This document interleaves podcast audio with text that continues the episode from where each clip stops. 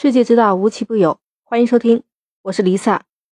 哎，我想问你啊，就是以前你不用的这些手机啊，你大多数是怎么处理的？是选择直接把它扔掉呢，还是一直放在家里的某一个角落？这个不用急着回答啊。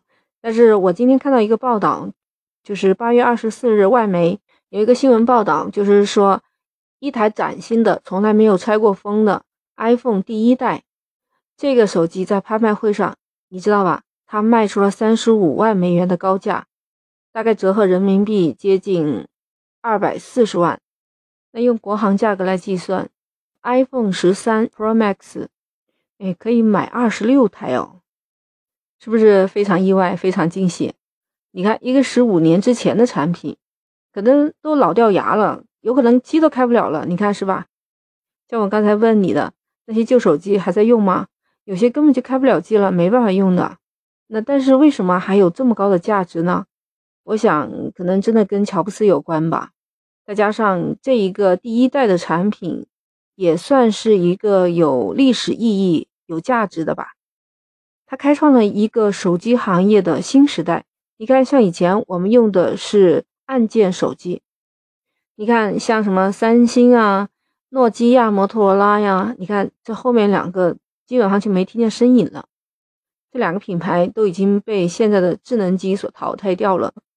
你看，当时手机的样式也很简单，直板的、翻盖的、滑盖的，啊，不像现在，现在的手机它是曲面设计，宽屏、超大、超清晰，两面的像素都是非常的高，所以现在的手机就像一个多媒体平台，一个。小电脑，我觉得它就是一个小型的电脑，比电脑还好用，因为它滑的比较快嘛。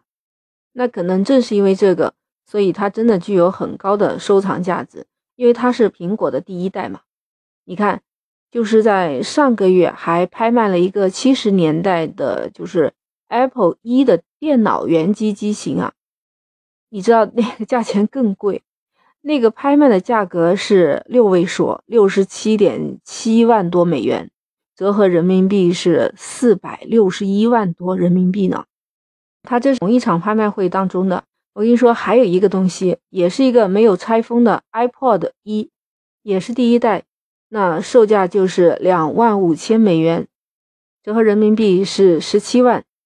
哎，是不是有些人对这些情有独钟，甚至是有乔布斯情怀呢？你知道吧？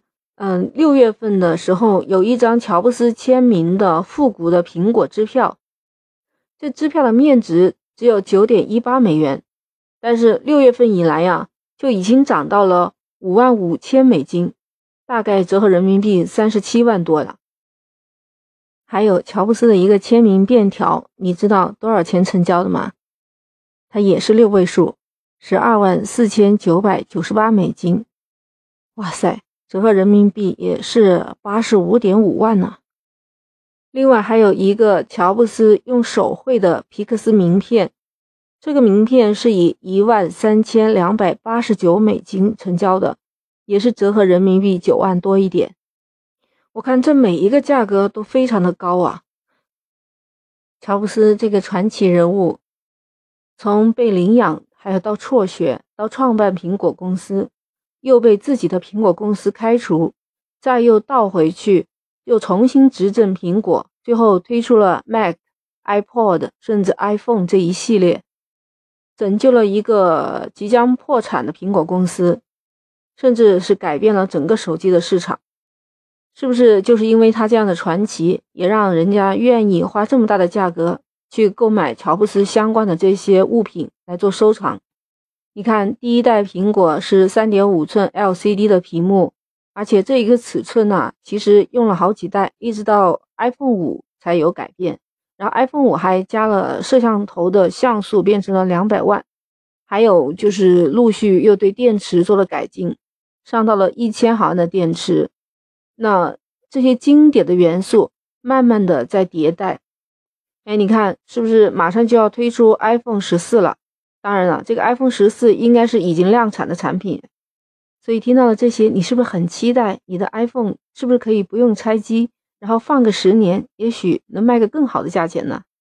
你会是下一个苹果的忠实粉丝，或者是爱好者啊，或者是他的收藏家呢？